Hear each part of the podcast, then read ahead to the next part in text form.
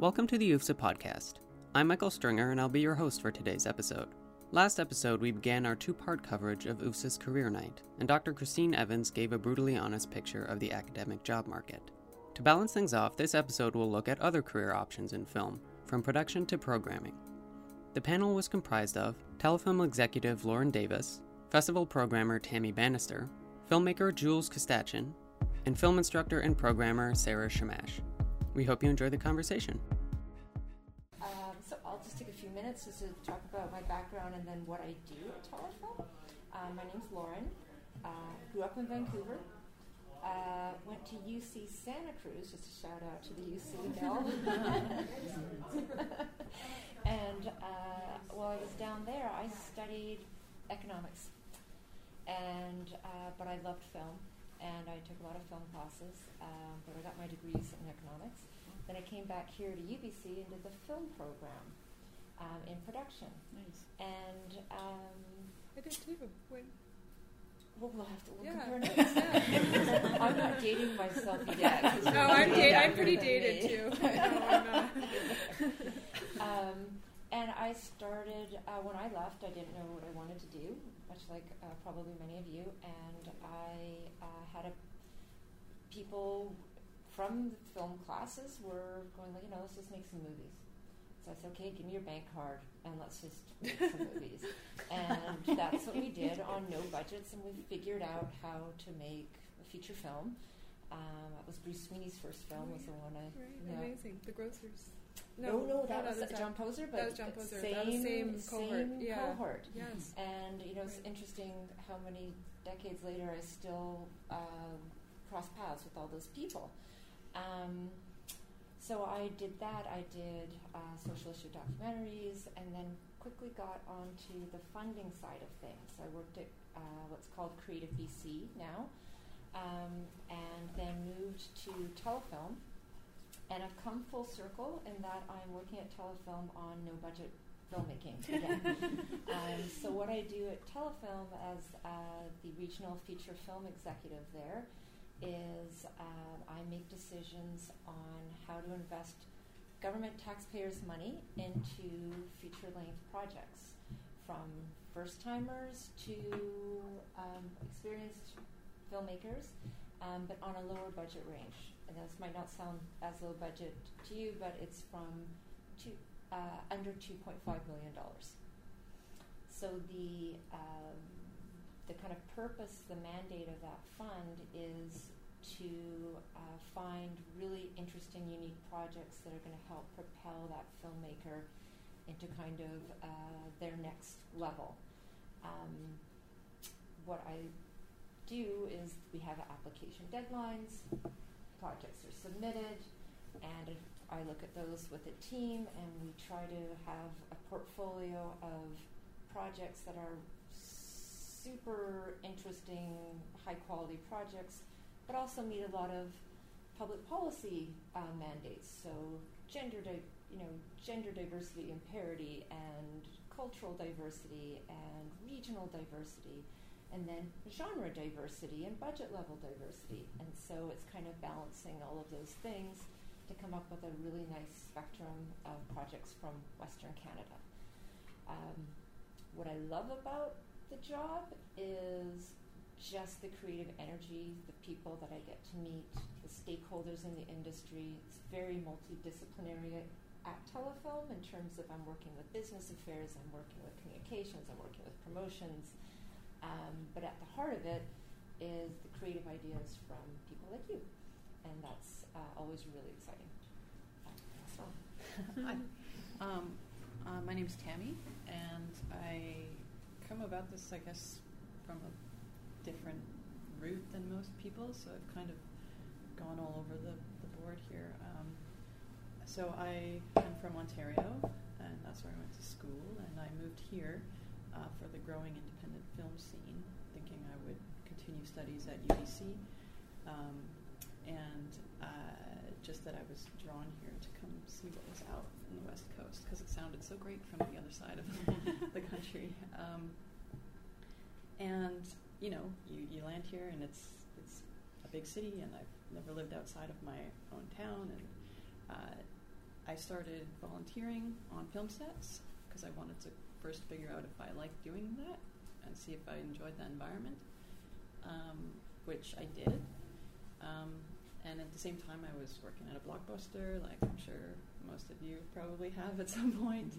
Uh, maybe not. Maybe that's dating me because Blockbuster doesn't even exist anymore. oh my god! Oh my god! oh wow! Yeah, I'm actually also just realizing that like cell phones kind of didn't exist back then, and like YouTube was not even really started. No. So um, this the scene was very different, and if you wanted to be a filmmaker, it was really difficult to do.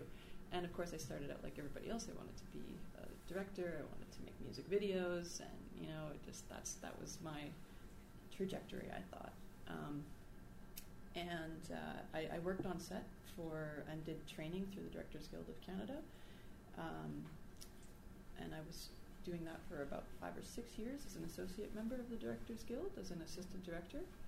Uh, in different capacities on set. I also tried my hand at camera work. Um, I tried set deck. Um, I, writ- I wrote a few scripts. I, you know, tried to get a few things produced. I entered lots of contests, like um, I guess you still have that Crazy Eights. That was just starting yeah, at the time. Yeah, That was a very big break when it first started. It was like, oh my god, I if you got picked it. for Crazy Eights, it was a big deal. Um, and I think I had one film in Crazy Eights that was uh, at the time, and then I, at, at some point, I started um, getting into the production side of things, like as a producer, um, and I started producing different events, like film events, independent film events. Um, I produced the Great Canadian Commercial Contest, which was around for a few years, um, with a, a few other people who we all did that together, and um, and uh, at some point, uh, you know, it was great because there was a boom in the industry and um, uh, there was lots of work during certain months, but other months in Vancouver it was very dry for uh, working in production, and I had to do something else. And uh, so I took up summer jobs. Uh, started doing woodworking on private yachts, which is very strange. Um, but I thought, oh, I'm never going to be able to always make a living at doing what I want to do in film because it's like, you know, you have to go with the ebb and flow of the industry. Uh, and so I thought, oh well, maybe I'll just transition into this other direction.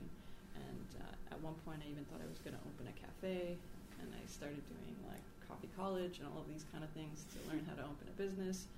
Um, and then uh, I actually hurt my knee on in one of these jobs, and I had to go on workers' compensation. And I didn't know what I wanted to do, but I wanted to be in film still. And uh, I went through a government retraining program, and uh, I started working for festivals. In and uh, my first gig was at Doxa. Um, so they were they had a retraining opportunity, and they took it. And they needed a programming assistant, which at the time I guess nobody wanted to work in festivals, so it was hard to find people to do that. Um, and I got a lot of experience, just like all my other jobs. I got all this other great experience, and um, uh, then there was an opening at VIFF, and I, I took it immediately. Um, I applied, and that was great. And so I've been at VIFF for eight years uh, in many different roles. I worked up from being an assistant, actually working at the front desk, to being a programming assistant, to being a program coordinator, to a consultant for the international program. And uh, this year I had my own program, which is a short form program called Modes. Uh, and in the past five years or eight years, I've been working also uh, because VIFF only runs uh, for you know two weeks in the year. So for the international programming, they don't need someone there all year round, so it's contract work. So I do six months of the year with VIFF, and uh, and then the other six months I program another festival called Reel 2 Real, which is a youth and family festival that you may or may not know about, uh, but I'll tell you more about it. And that's basically where I'm at now. Um, yeah, hi everyone. Um, I also want to acknowledge that we're on unceded Musqueam territory, and I say that you know to show my solidarity with Indigenous sovereignty, and that includes representational and visual sovereignty. Um, and yeah, just to share a bit about myself, my name's Sarah, and um, I actually graduated from in my undergrad the UBC film program many years ago, um, and I ended up living in France for a number of years, and I I didn't plan to study there, but I did end up actually French education is very is free, it's public, so I ended up doing a master's in film, um, which was really interesting, very different kind of education than I from UBC, which was a bit more conser- is still more conservative. um, and yeah, so I have a, a, bit of a maybe academic, you know, studied film, um, but I did out of film school at UBC work on set, and I actually kind of hated it. Um, yeah, I was yeah was very kind of redneck and macho, and um, yeah, I really got sick of getting coffees for producers. And, um, so that, and I just realized I wanted to make make films and, and even much more experimental things that UBC wasn't really that interested in. So um, when I when I was living in Paris, I, I started doing that more um, really doing more kind of independent media artworks and, and very independent documentaries. Um, and then I came back to Canada. Um, I did the fil- the film center in Toronto, um, and yeah, I did some projects there. Um, and then I did a bunch of residencies at Banff and um, in Brazil, in Toronto, and then kind of by default I ended up back in Vancouver because I'm from here and my family's here, and um, yeah, my time in sort of my visa in Brazil had expired. so even though I passed it, um, and then I I um, continued really working as a kind of independent media artist and filmmaker, um, and just concretely now I, I teach film studies at Vancouver Film School. Um, and I program films for the Vancouver Latin American Film Festival. Um, I'm doing a PhD in interdisciplinary studies, so I'm really thinking about film. I have my head in film a lot um, and writing about film. Um, and yeah, I'm, I'm have a few sort of media projects, but that's sort of less present right now. So that's kind of where I'm at in terms of my engagement with film. So not really industry. Um, definitely a kind of central passion in my life. So, hi everyone, I'm Jules Koostachin. I'm Cree from Attawapiskat First Nation in Northern Ontario. Um, I've lived in Toronto, Sudbury, Montreal, Ottawa. Now I'm here in Vancouver. Um, I'm a mom. I have four sons. anyway, I'm also doing my PhD, which is like I just got candidacy in May, so now I'm supposed to be writing but I'm doing nothing. No, I'm doing all film stuff. it's research, okay? Um, yeah, so uh, I started out as an actor. This is like, oh my god, 1990s, um, and even the late 80s, but anyway, we won't talk about that. Um, and as an Indigenous person, I was really tired of the roles that I was getting and auditioning for, and they were so sexist and discriminatory. And I was like, "Who's these writers? What's happening here?" I even was in the, you know, in the lead for uh, Legends of the Fall with Brad Pitt. Before he was Brad Pitt, I was like, that could be me. and they were like, "Will you dye your hair?" I was like, "No, this is what I look like." But I would have totally dyed my hair if I knew it was Brad Pitt. I'm just kidding. anyway, um, yeah, but at that time in the '90s, that, that you know, and I still think mainstream has these ideas of what an Indigenous person looks like and how they should be and so forth. Um, so I struggled through that, and then I was like, you know what, screw this. I'm going to start writing, and I'm going to start doing stuff my way. Um, is it like control that way? No, just kidding. But um, yeah, I was just kind of getting tired as an actor going through these roles and stuff, and I just was getting sick and tired of it. And um, but I, I was acting for a long time. I was in front of the camera, and then had my kids, my two older ones, 23 and 21 now, and um, my 23 year old Asavak is actually doing a lot of acting right now, so he's doing quite well. He's booking stuff, which is really great. He's union, um, so he's living my dream. Um, that's all good. Um, and then, you know, I, I, had my two older boys, and I had to kind of take a step back. And then I went back to school, um, did my master's in documentary media at Ryerson University, uh, did an intensive film program, film program at Ryerson, and then I just um, just kept going. And I think for me right now, doing my PhD actually pays my bills while I can do my film work. So I'm very creative that way. I'm still doing my PhD, but I'm kind of you know managing my time. And I just finished um, uh, Niso Tewak, which is a CBC short doc. I don't know if you've seen it about Indigenous twins. Um, so that did really well. It was on CBC a few times, and it's online. And um, I just did a, another short documentary on um, Shannon Koostachin, Shannon's Dream. Uh, I had uh, installed a monument dedicated to Shannon's work and her advocacy. She died at the age of 15, and her advocacy was around equitable access to education in Canada for Indigenous kids and youth. Um, so I'm busy, but I like it. I'm not complaining. Um, I've made films for 35 bucks, 500 bucks to half a million dollars. so I've made films and TV stuff with a budget, without a budget, because it's for me, it's passion. You know what? Like I was running a shelter in a crisis center, and I was doing all this stuff in social services just to pay my bills, but I was like totally miserable. Like I was just like, I mean, I like the work in terms of helping and supporting community and Indigenous community, but I was like dying inside inside creatively, and I was like, I got to do something. So I just leapt back into the arts, and I feel so good. I just wish I would have done it sooner. Mm-hmm. But now what I'm doing is I'm using film and TV to shed light on, on, on issues that Indigenous people are facing. So I'm kind of doing this really kind of social justice work with really cool like matriarch protagonists, you know, and really strong Indigenous roles. So I'm kind of using film as a tool and I don't like the word empower, but to create a platform or to create a space where um, we are recognized uh, for our resiliency.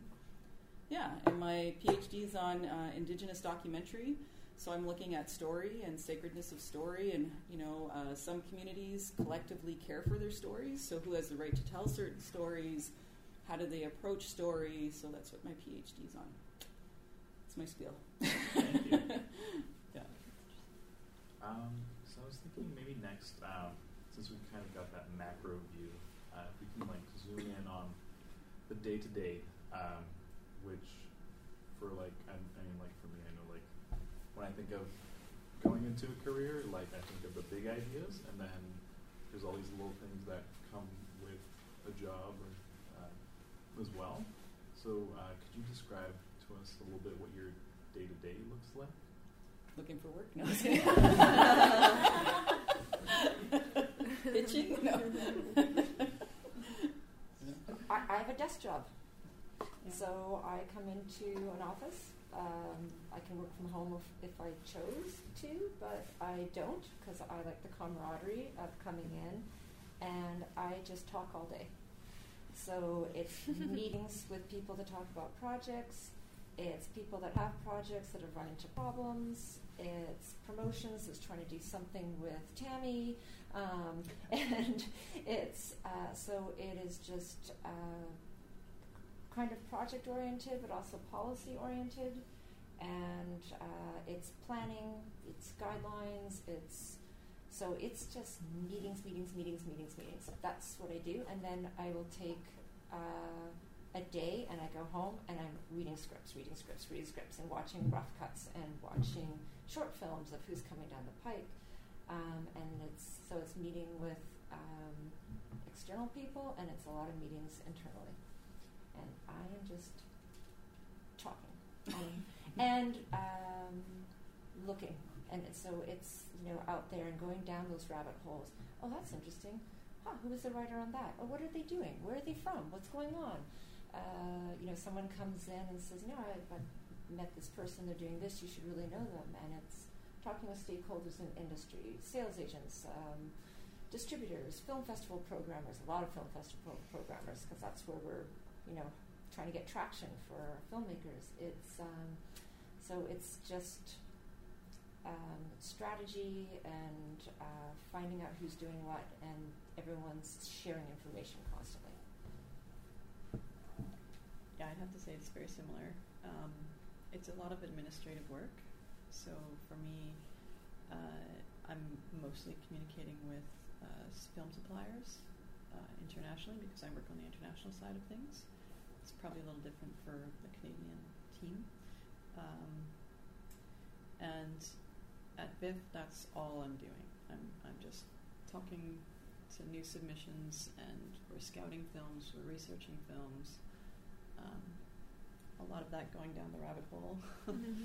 Um, finding out about new projects, what's coming up, what's going to be at the next big festival, so we can scout from Berlin or Cannes or wherever uh, it happens to be interesting right at the moment. Um, I do a lot of scouting at Annecy because uh, for Reel 2 Real, um, the Annecy International Film Festival is the biggest animation festival in the world, and we show a lot of animation. So uh, I go there every year, so I do get to go to other festivals sometimes as well. Um, but that's a very small part of it, and that seems to be like the glamorous The part glamorous that everyone part. wants to know about. but it's actually a very small part, and it's really tiring. you don't, you may not think that, but it's like you're watching five films a day in a theater where you have to run around a city that you don't know that well and nobody speaks your language and you have to figure it all out on your own. And it's uh, it probably gets easier, um, but it's it's challenging at this stage for me. Um, and it's it's a very small part. Um, and then a lot of it, uh, for real to real, I'm watching a lot of films. And uh, um, for the program I did at VIFF, I was watching a lot of films and researching a lot of films. So not only submissions, but we also do scouting outside of that. Um, uh, real to real usually gets somewhere around 500 films in total. So maybe 400 of those or 450 of those are short films. Um, and then the rest of them are features, which is not that many actually, considering we only show maybe 10, 10 films, 10 feature films a year. Um, and then uh, VIFF is a whole different beast. It's much bigger. There are many other programmers. So a lot of what I do there is also coordinating the other programmers. Um, so remote programmers who may need information or want me to do research for them, or you know, it's it's just a lot of coordinating. Um, so that's one side of things, and then I guess I should tell you a little bit about the production side that I also have kind of a background in. Um, working on set is like you have to really like that environment to want to do it forever. Um, a lot of people burn out at a certain point, um, and probably if I wasn't injured, I would keep doing it. But it actually came to the point where I physically couldn't stand on set for 15 hours a day, and that's how long your day is. Yeah. So if you're interested in production, you really have to be like one of those people that can do a project for that long. And, you know, you can be working on a feature film for like three months, uh, doing pre-production all the way through to post, and um, depending on what your role is and how, what kind of prep is involved and what kind of wrap is involved for you. But it's it's it's hard.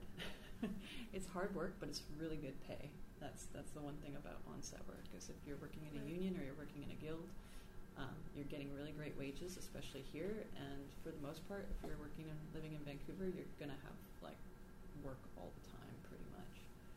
Um, maybe that's changed with the cost of living now, actually. yeah, yeah, it's expensive. yeah.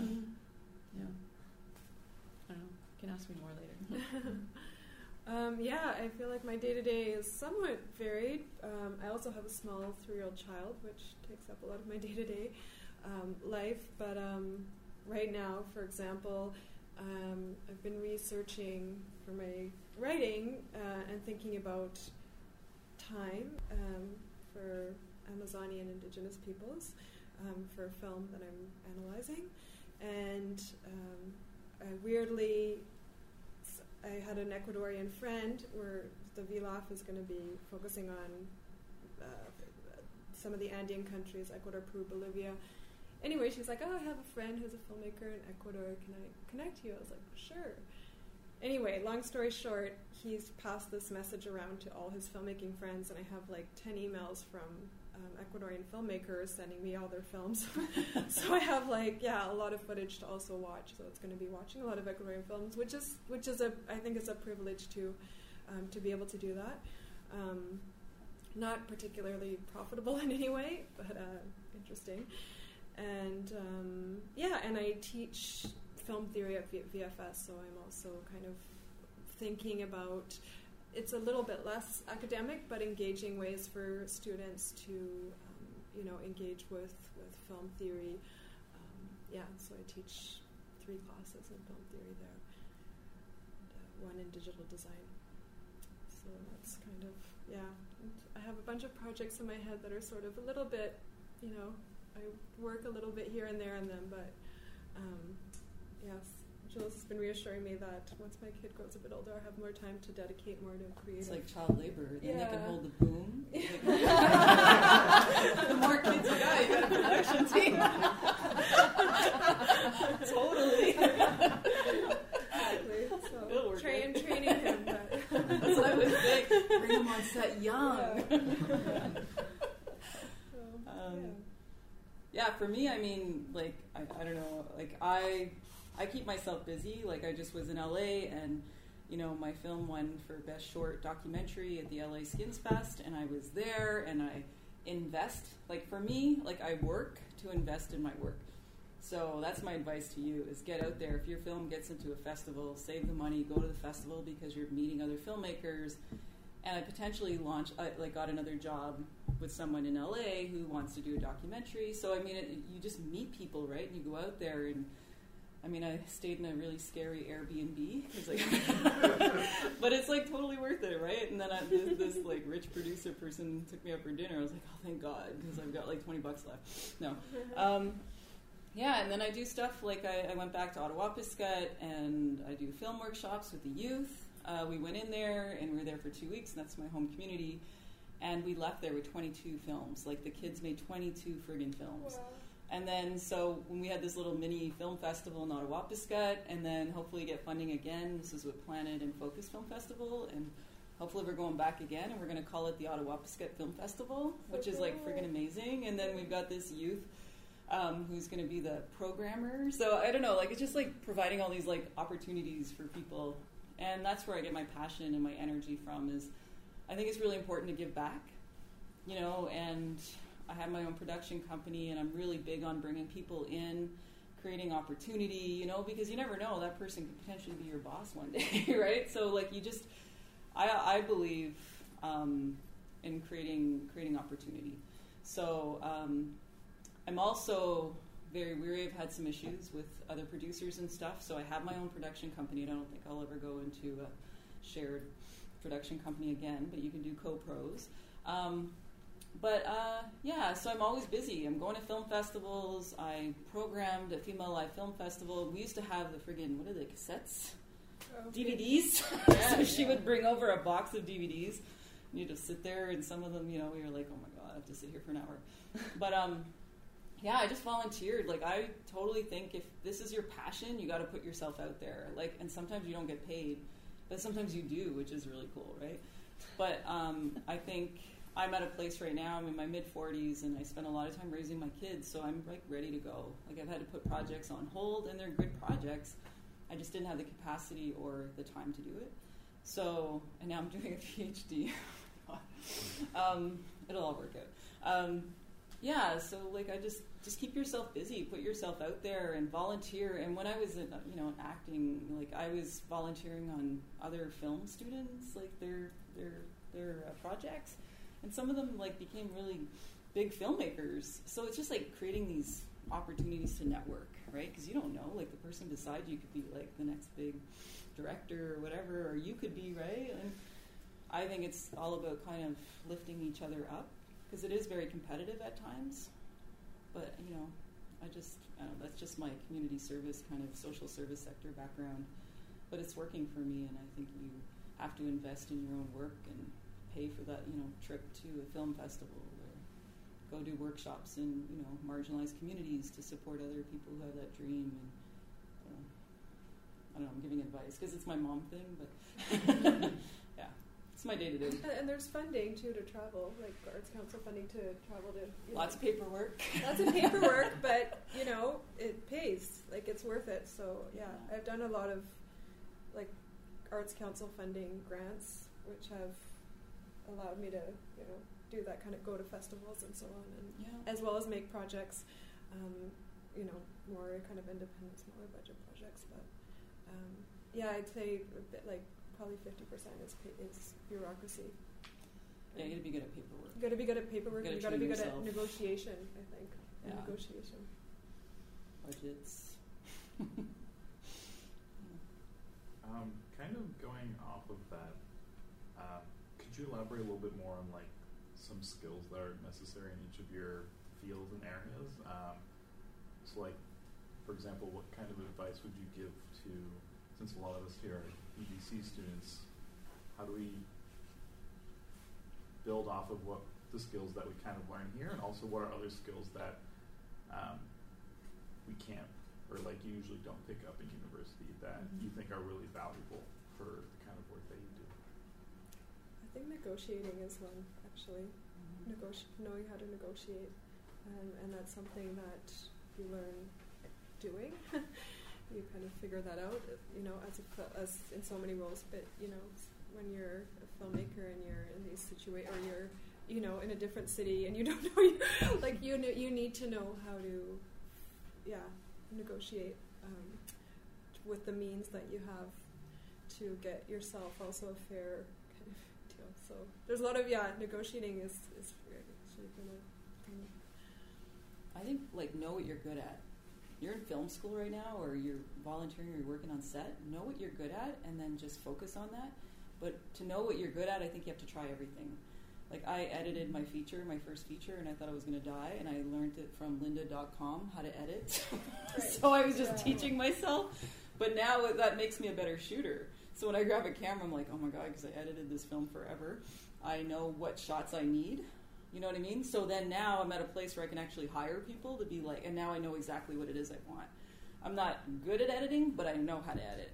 I'm not good at shooting, but I know how to shoot. You know what I mean? So it's just like I think just figure out if you if you're bossy and not bossy, but if you're like you know you know what you want in terms of making sure that vision um, is realized, then you should be going into directing and working with actors. And if you can pull stuff out of actors, then that's what you should be doing. If you're a great creative writer, then go there. And I just think like I've tried so many different things, and right now, you know, I, I'm I'm good with money. I've managed my household. I have four kids. I'm super efficient.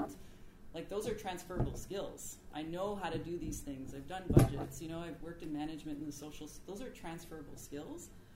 So I can do that stuff, but also know you can hire you can hire people to do stuff you don't want to do. But I think just kind of having your hands and you know, having that experience and figuring out what it is that you're good at, yeah, will help definitely. And finding out what you don't know.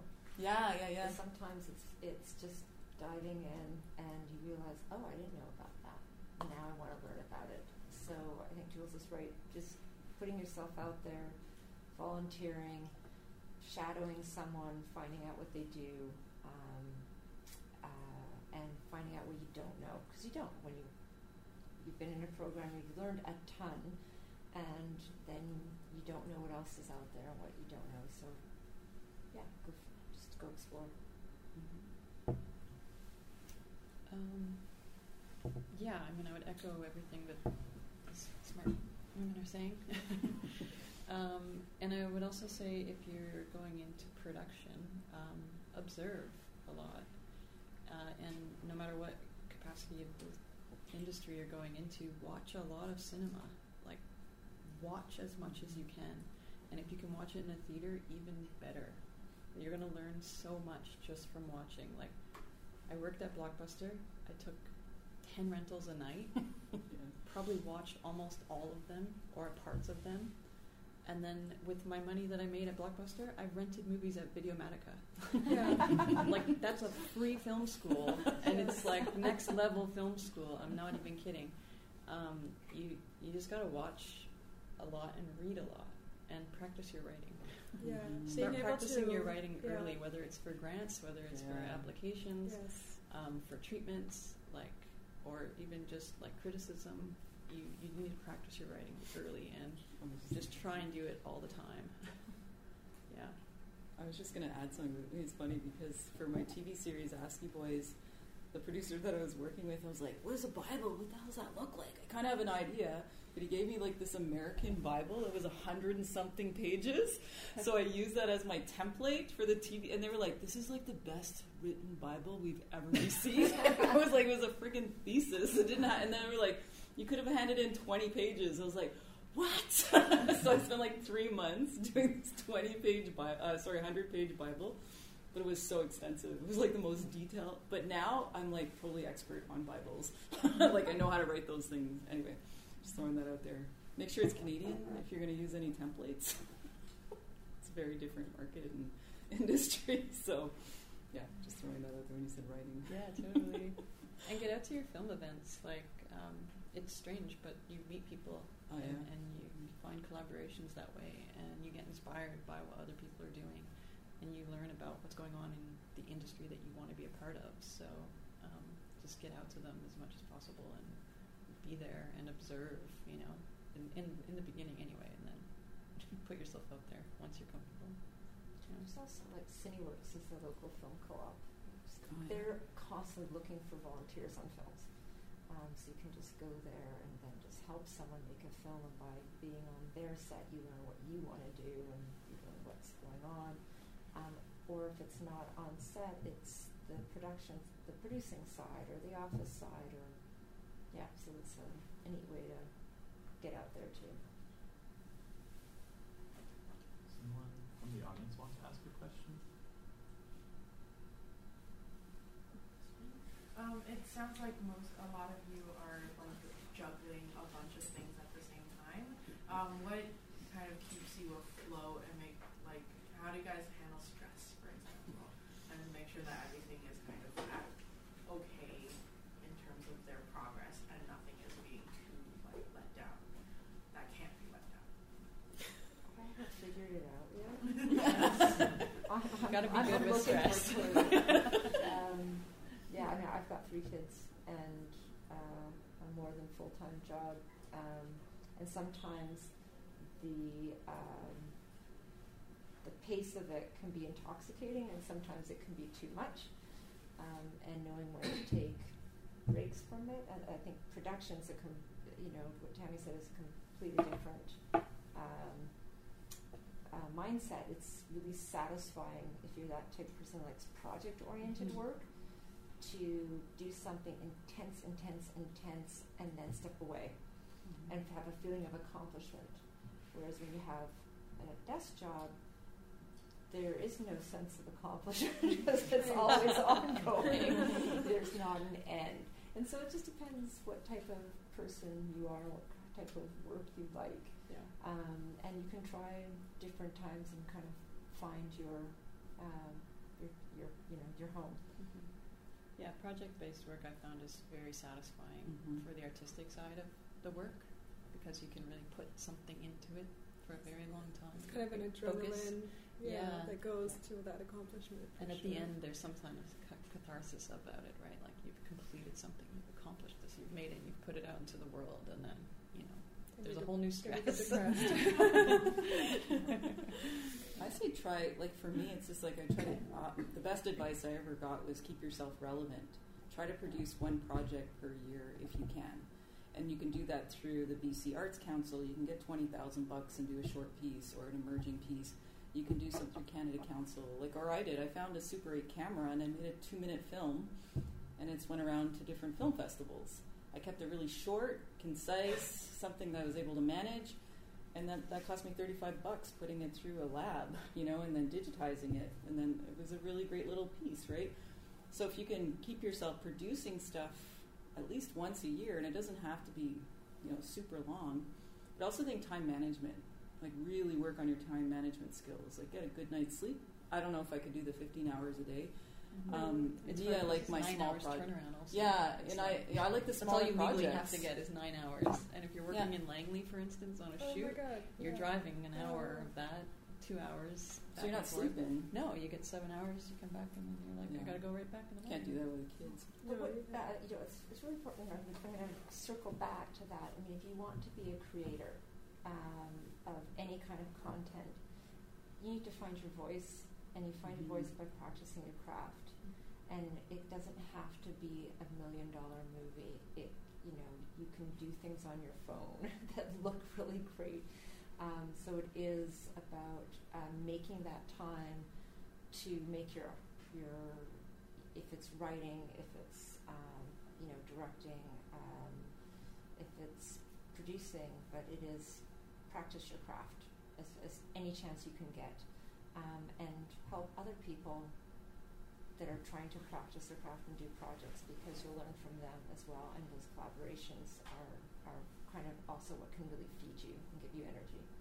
Yeah, and you'll learn pretty quickly where when you have something to say and what that feels like compared to when you're just duplicating stuff that's already out there. Uh, But it's good to do the duplication too. Like it's good to create something that somebody else has, tell that story as well, to learn how to do it, and then you want to eventually find your voice, right? So get, that's kind of like I think where you should always be working towards is like finding your voice and saying something meaningful. Yeah. And there's enough people here. I've been wanting to do this in Vancouver. I just moved here two years ago, but I was like doing like, you ever do a film weekend?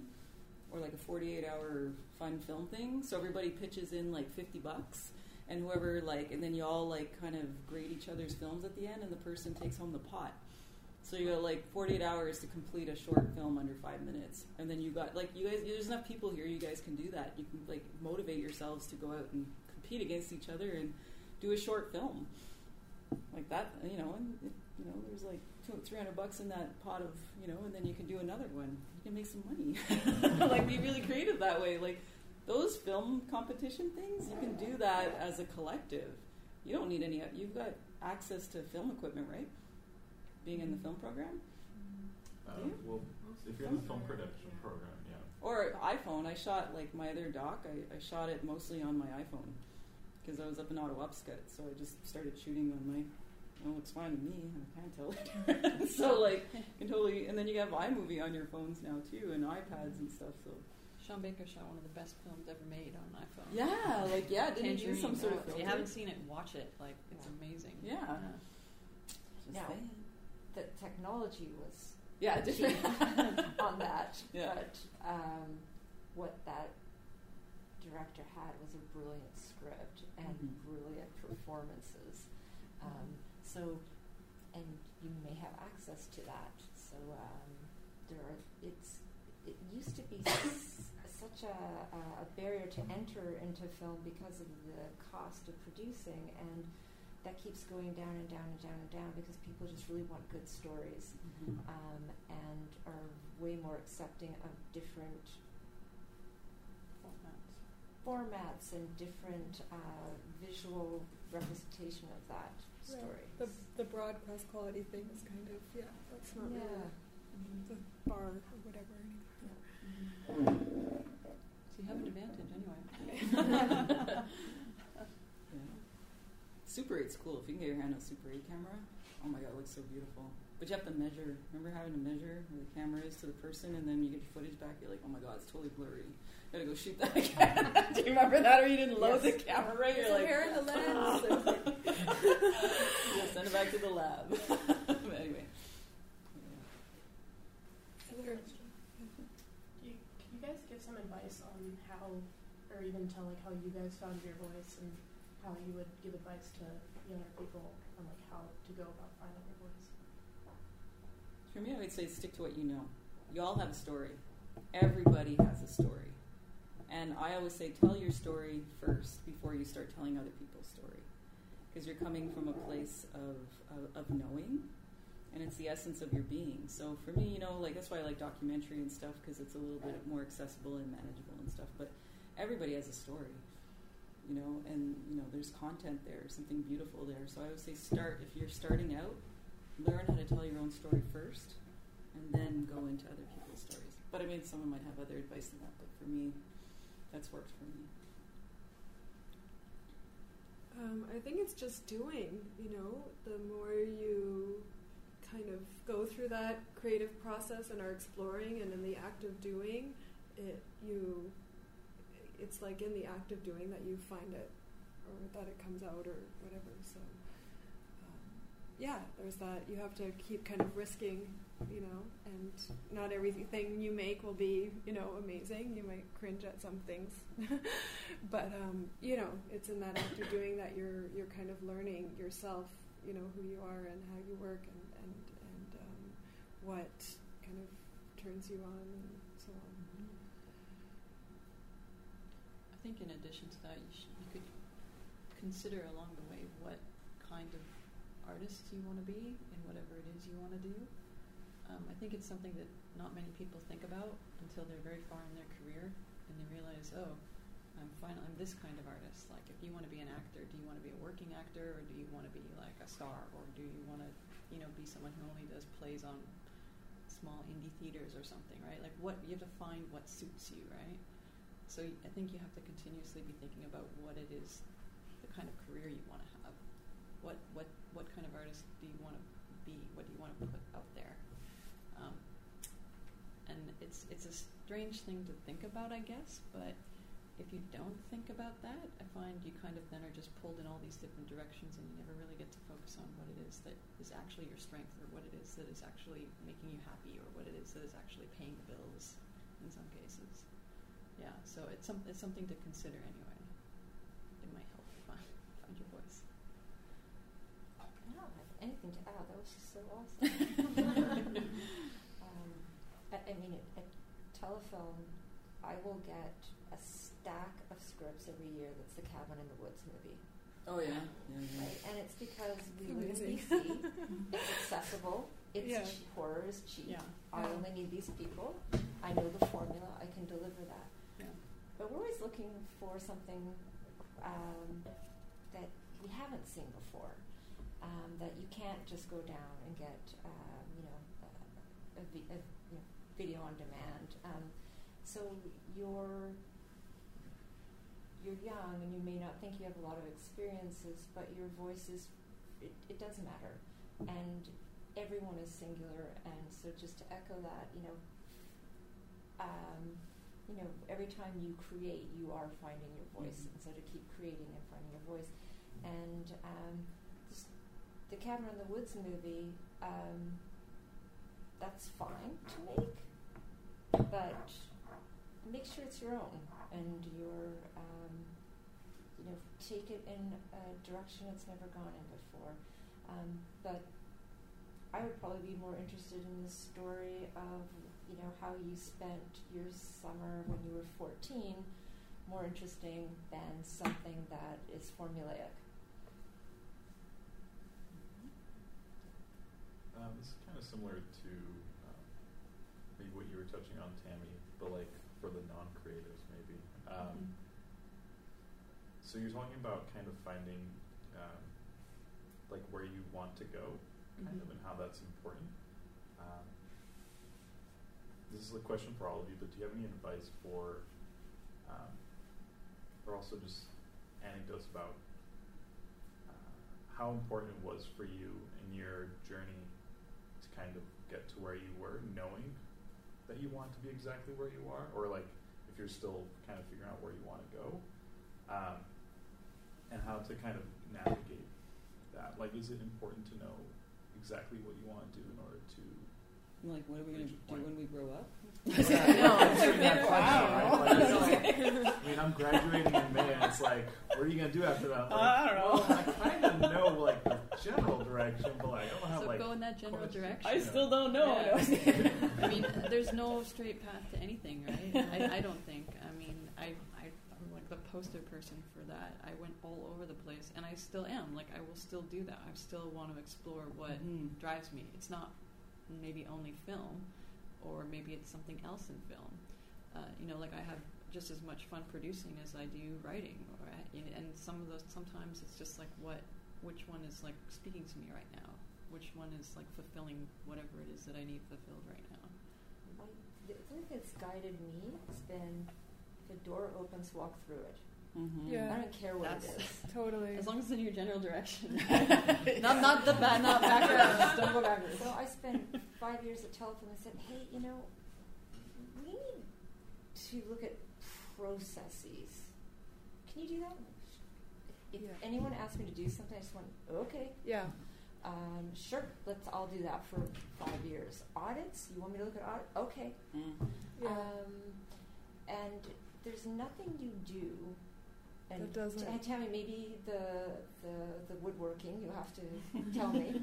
But I don't think there's anything you do in life that doesn't in, help Yes, you totally. with your Yeah. next adventure. Yeah. Nothing, nothing. There's nothing. You know, I think of all the weird odd jobs I had, and you know, if it was just you know selling ice cream to um, you know stuffing envelopes, whatever, it gave me insight into that work environment, those people, um, different kind of communication skills. Um, and then within telefilm, I've had seven, seven different bosses, four different departments, d- uh, completely different jobs, going left brain, left side of the brain, right side of the brain. Um, so start off in your general direction, and then if a door opens, just walk through it, see where it takes you. If it's like, ooh, I really don't like this, go to the next door. Oh, you know, I, would add, I would add something too.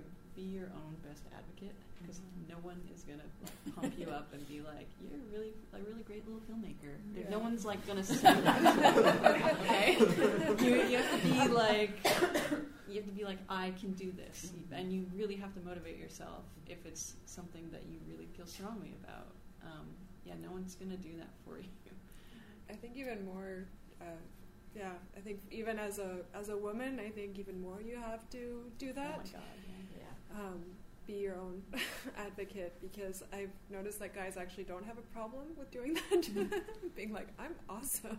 I'm the best artist and filmmaker. And I remember being like, they can do that? They can, you're allowed to say that about yourself? Yeah. Oh my god. Not that I can ever quite do that, but you know, that's that um, it was a bit I remember being like, yeah, no one else is going to be saying that. So um, you have to just the same way if you don't ask, no one's going to be asking it for you. So um, yeah. Yeah, you have to be self determined. You have to have that passion. You're going to hear a lot of no, no, no, no, and then once in a while you hear yes, you go, yeah. and then you got to be ready for it.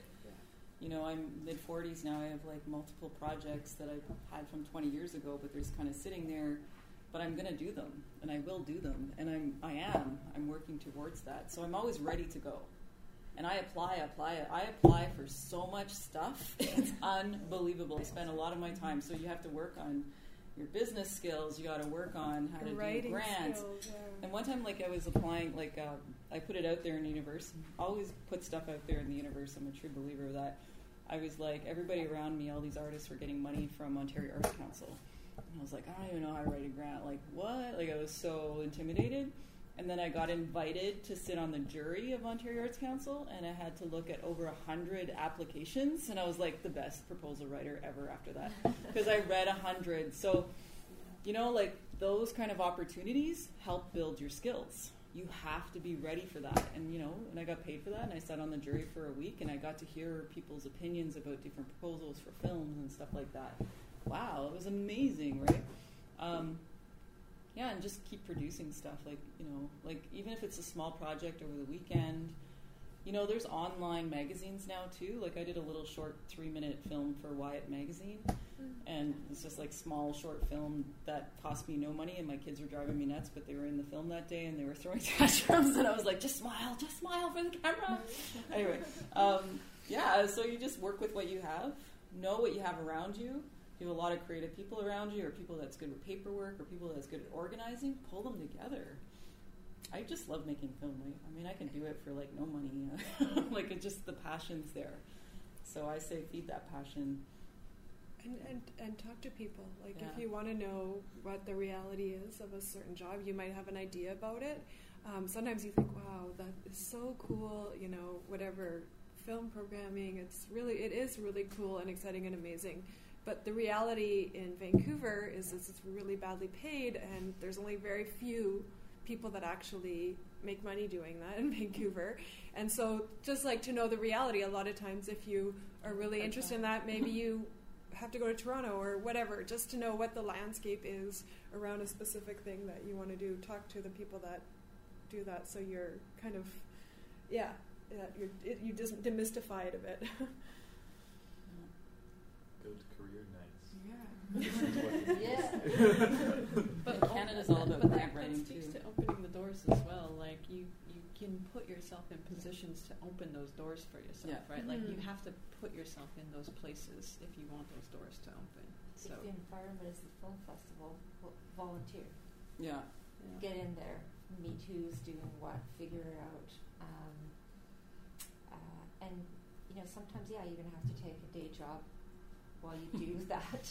Mhm. And that's okay. I mean, just don't let the day job take over. So make sure you've got the energy to, at the end of that day to know, to start investigating and doing the groundwork and the legwork for where you want to go.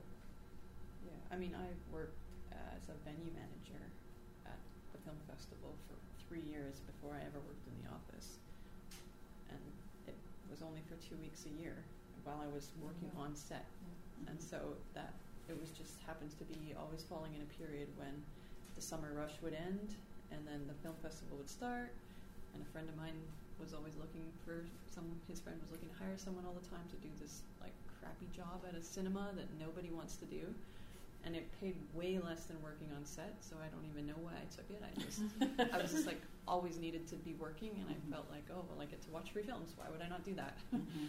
So uh, yeah, I mean, it's ex- and it was experience, and I met a lot of people doing that. I met lots of people over those three years, um, whether they were guests, people that worked at the film festival, um, you know, programmers from around the world, and it kind of like piqued my interest in a different direction. So I was gonna say too. I got a grant to work with a story editor, so that would have cost me like five thousand bucks. Mm-hmm. But I got a grant and I called it a mentorship. Don't tell anyone. So they were mm-hmm. mentoring me, but they also went through my script like three times. So you know you can be creative like that. And she was mentoring me, mm-hmm. but I also hired her to do you know editing on my script.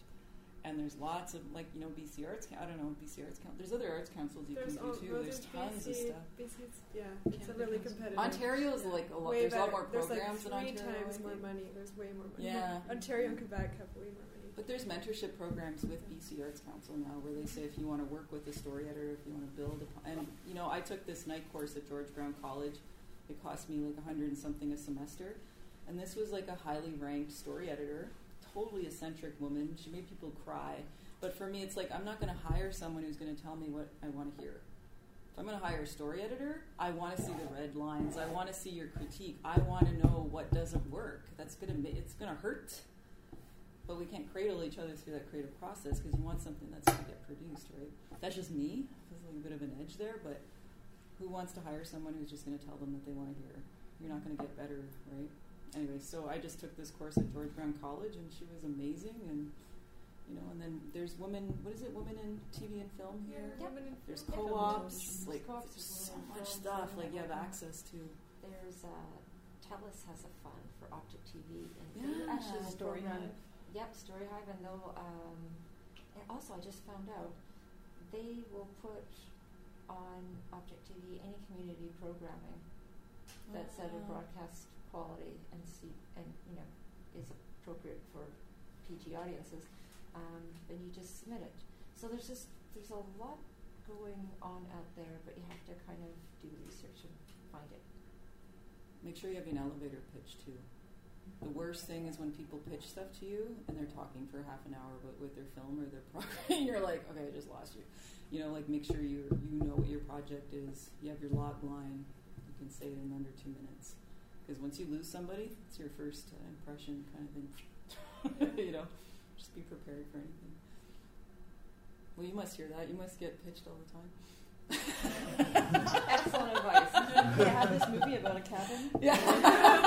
and then they go on and on, and you're like, oh my god. Really? I have a, a producer friend called me up and said, I have this uh, opportunity to produce this movie, and she gave me the title. I went, stop right there.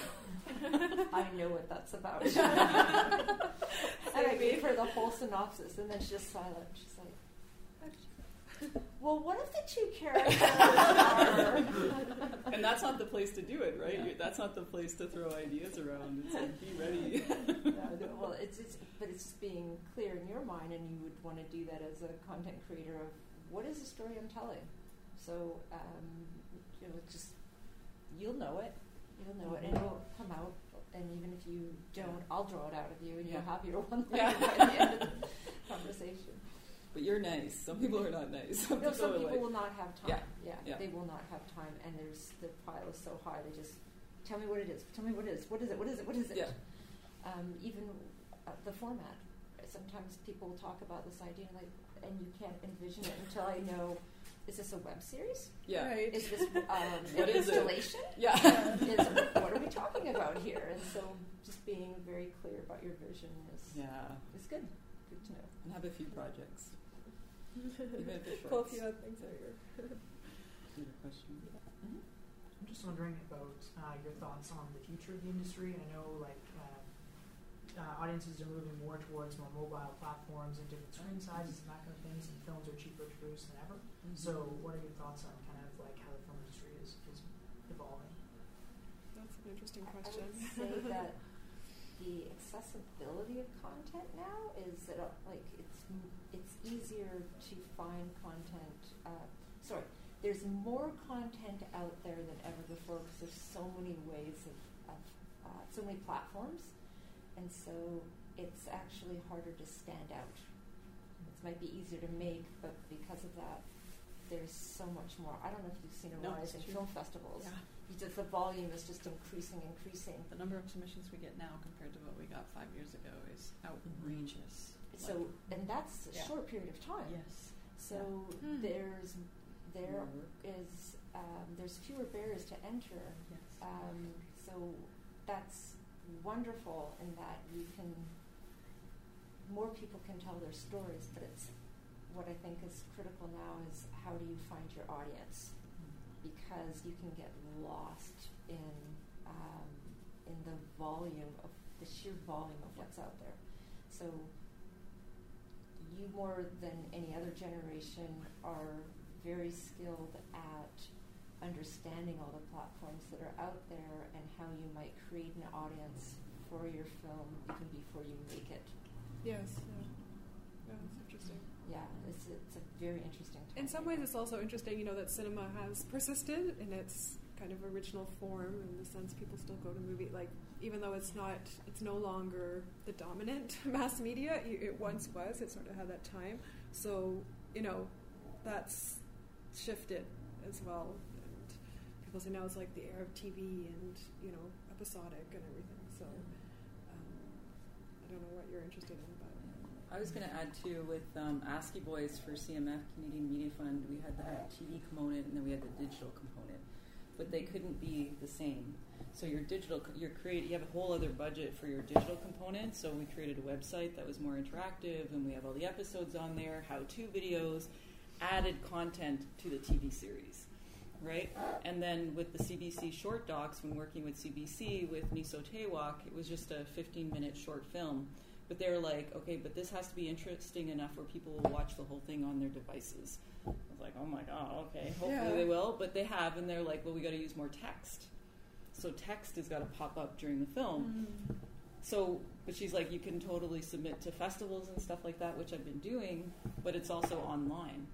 So that budget, you know, like you can work from ten thousand to twenty thousand for these smaller pieces. We had a two-day shoot, you know. So I think, but the big thing for me is like we can create content, but for me is make sure the quality's there. You know what I mean? Like I, I mean, I shot on my iPhone, but I know about shooting, right? Like I can hold it steady, or you know, or if you have the money, hire a good sound person. Because the worst thing is watching a film and the sound's crap, and you're just like you're, you're kicked out of the film. Or if the camera's all over, you know, like I'm just like, oh my god, I can't watch this. So I think you know we have so much content now, but I think we have to kind of look at quality again. You know what I mean? Because we can pump stuff up, and the story is good, but I also think we have to think at quality again. Like go back to that. You know, remember when we were shooting on film? yeah You don't have like n- like your budget. It's like if you mess, like I said, if you don't measure properly with film, you know what I mean. Like you have to reshoot that, and it's expensive to go buy film. You know, so and then and then now with digital, we're always like, oh, we'll fix it in post. We'll fix it in Throw away, post. So when we were doing film, we were actually taking the time, setting up the shots, making sure everything was like you actually took the time necessary to actually make sure that there was a lot of planning in every single shot. And right now we're just like, oh yeah, we'll just like get the, you know, like so it's a very different time. the skills in a way are different too like Yeah. like now being having a mastery of after effects and all those things you can do in post is really So you can actually Useful. do things in post. yeah you know it's like yeah it makes you But you don't want to be spending your time correcting stuff. not correcting post. not Right, correcting but having those skills are you know give you a whole different kind of uh, marketability Um, but in terms of platforms, uh, um, you're talking strictly just dis- distribution, right? Like, what are you, where is the Mhm. end product going to end up? Is what you're concerned about. Yeah. So I would say that there are other things to consider with that because um, the form of cinema is changing in some ways as well. There's now different emergences of transmedia, Mhm. uh, augmented reality, VR. Yeah, VR is. Um, so all of these are becoming uh, interchangeable with screen-based cinema in some way. Um, and in the first world. Yes, Yeah. it's very early, but like that's likely the direction that a lot of this will end up. For there are going to be careers there, so oh, if you want to like put yourself in the room where you might be able to open a door to one of those things, that's probably a good idea at this point. There's a real shift happening now. What's his name? Taika? How do you say his name? The, the director of Thor? Taika Waititi, Yeah, like yeah. he was like he's been doing like film and, in New Zealand and stuff, and he has like kind of smaller budget films with the New Zealand Film Commission. We showed I don't know what happened, like what, like Yeah. Boy, and Boy, you know, we showed Boy. Yeah. yeah, and then so and now he's like he's got you know things are shifting, and they're shifting for women, they're shifting for people who are coming from marginalized communities.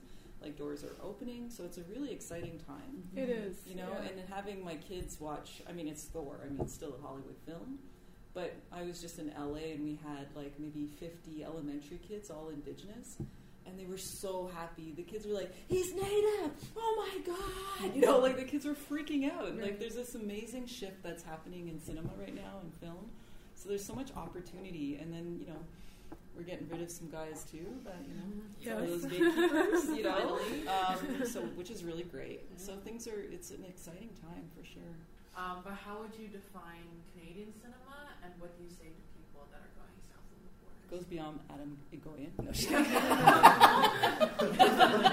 Remember when he was the only guy making film in Canada? Oh, another Adam film. No, just kidding. Um, if it comes from someone who lives in Canada, it's a Canadian film. basically. Yeah. Yeah. You know, so um, uh, I, I just that's that's what I love about it. It's just you know, it, there's there's no there's no rules. What about content and kind of the ideas or the ideology behind it? Do you see trends? Uh, I see. I mean, I don't watch a lot of the Canadian film until after the festival. Generally, I watch what is shown at the festival because I didn't watch it during submissions, so I don't know so much perhaps about all of the trends, but what ends up in the major programs I know about. Um, I would say that there's like really exciting stuff happening in Canadian cinema right now. There are a lot of very young filmmakers uh, in Toronto, Montreal, here, Nova Scotia, um, who are doing like really cool things that are being exported around the world um, and getting some traction, which has not really happened for a lot of young filmmakers. The only ones who would ever be able to make it beyond our borders were the ones who showed at the Cannes Film Festival, so the, the Egoyans and the Mhm. Cronenbergs, and you know, Mhm. like that. That was it. That was it. Xavier Dolan, you know, like that's it. Uh, but now um, there's a lot of young Canadian filmmakers who are, because of the like disruption of the old models, Mhm. are now being able to find ways to reach bigger audiences. So there, it's pretty hopeful actually. Um, and if you've got like good ideas and you're not um, being redundant, so then you're, you have a pretty good fighting chance.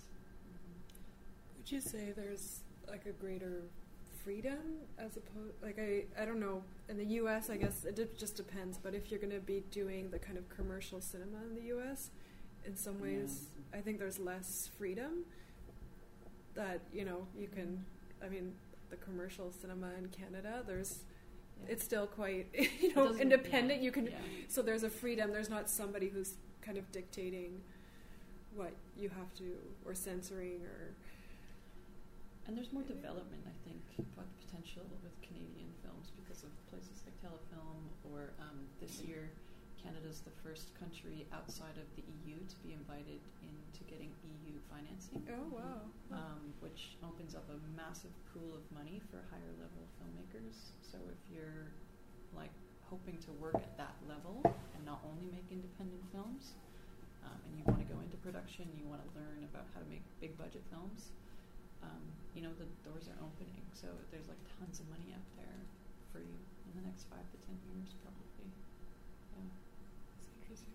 yeah, it's exciting.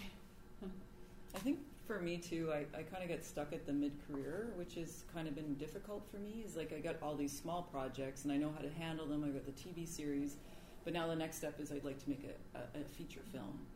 but then it's like I have to kind of relearn things, and you know. But I think it's like you know, this is a good person to know here at Telefilm. My God, you know what I mean? Like, and then what's that? Uh, one filmmaker, I remember he said, you know, if you're going to go for a hundred thousand, why, why not go for half a million? Right, You know? because we're so used to making films Yeah, for five hundred bucks. Exactly, exactly. Like, why, why, you know, actually do your project, you know, at that level? right. Ask for that your, higher. your A, B, C, and D plan. Yeah. Um, because our micro budget program, which is Budget Center 250, it jumpstarts. I mean, people could spend four years raising that 500,000, but if you can do it for 250, then these stories are getting. And I think that's where we're seeing a lot of exciting filmmaking because just stories are getting told because they're waiting to do the Atom Goyan model Yeah. of you know raising the you know the His his model's kind of changed too well, over his the years. model's changed, yeah, and, you know, and, um, you know, there are more people wanting to make films than there were when he was starting out, and you know, someone uh, a funding body like Telefilm will not be able to fund every single person that wants to make a film. Exactly. You can't, um, and that's why having those smaller projects to start and to you know help you with your vision, so that when when you know the time is right to come and ask for that money when you're when you're ready, um, and then you will have that behind you. Um, but and you should know that programmers, the, at least programmers I know, do pay attention to student work. They do want to know what's coming next. They are looking at what's being made. So you do have an opportunity to like catch someone's eye even right now.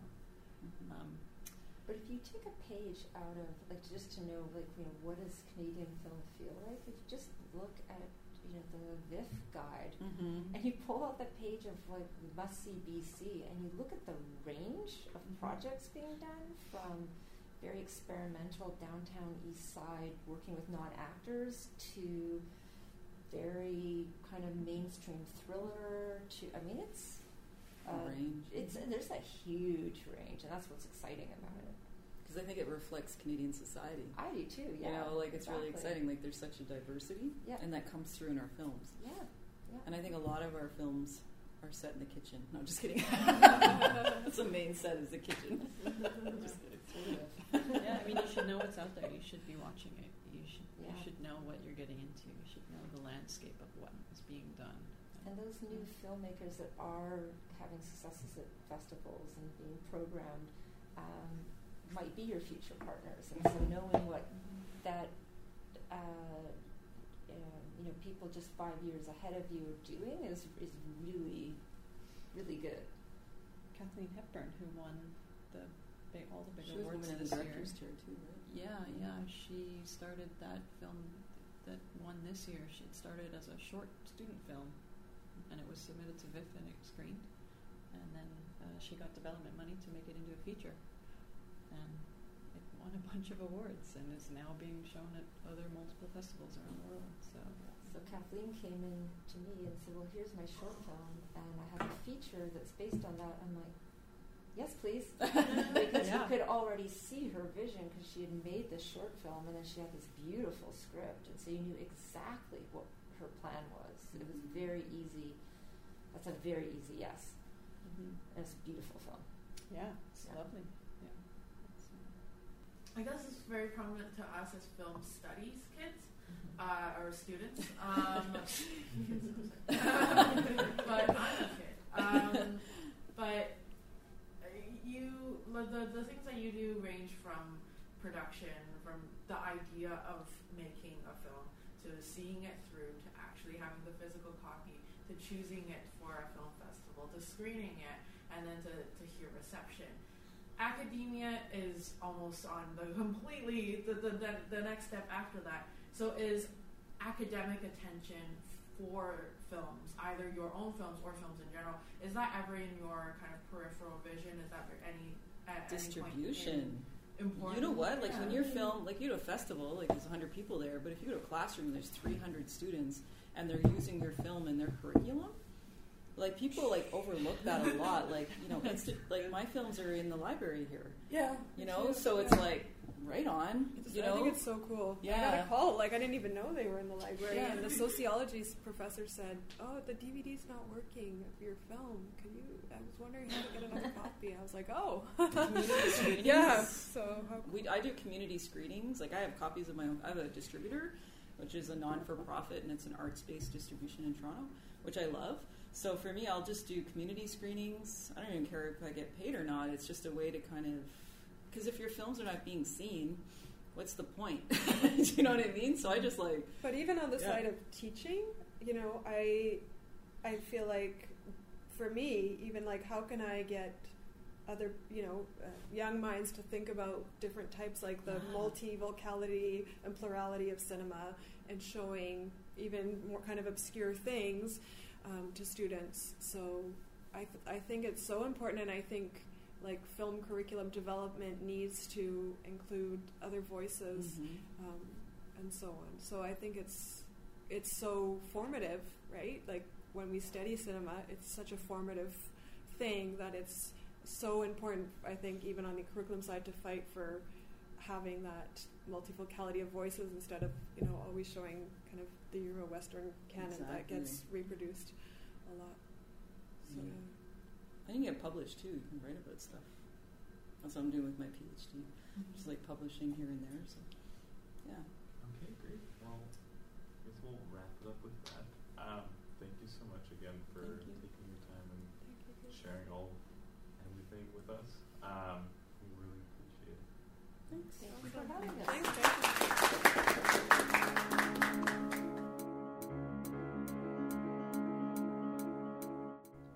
Today's episode was produced by Dheeraj Waran and Michael Stringer.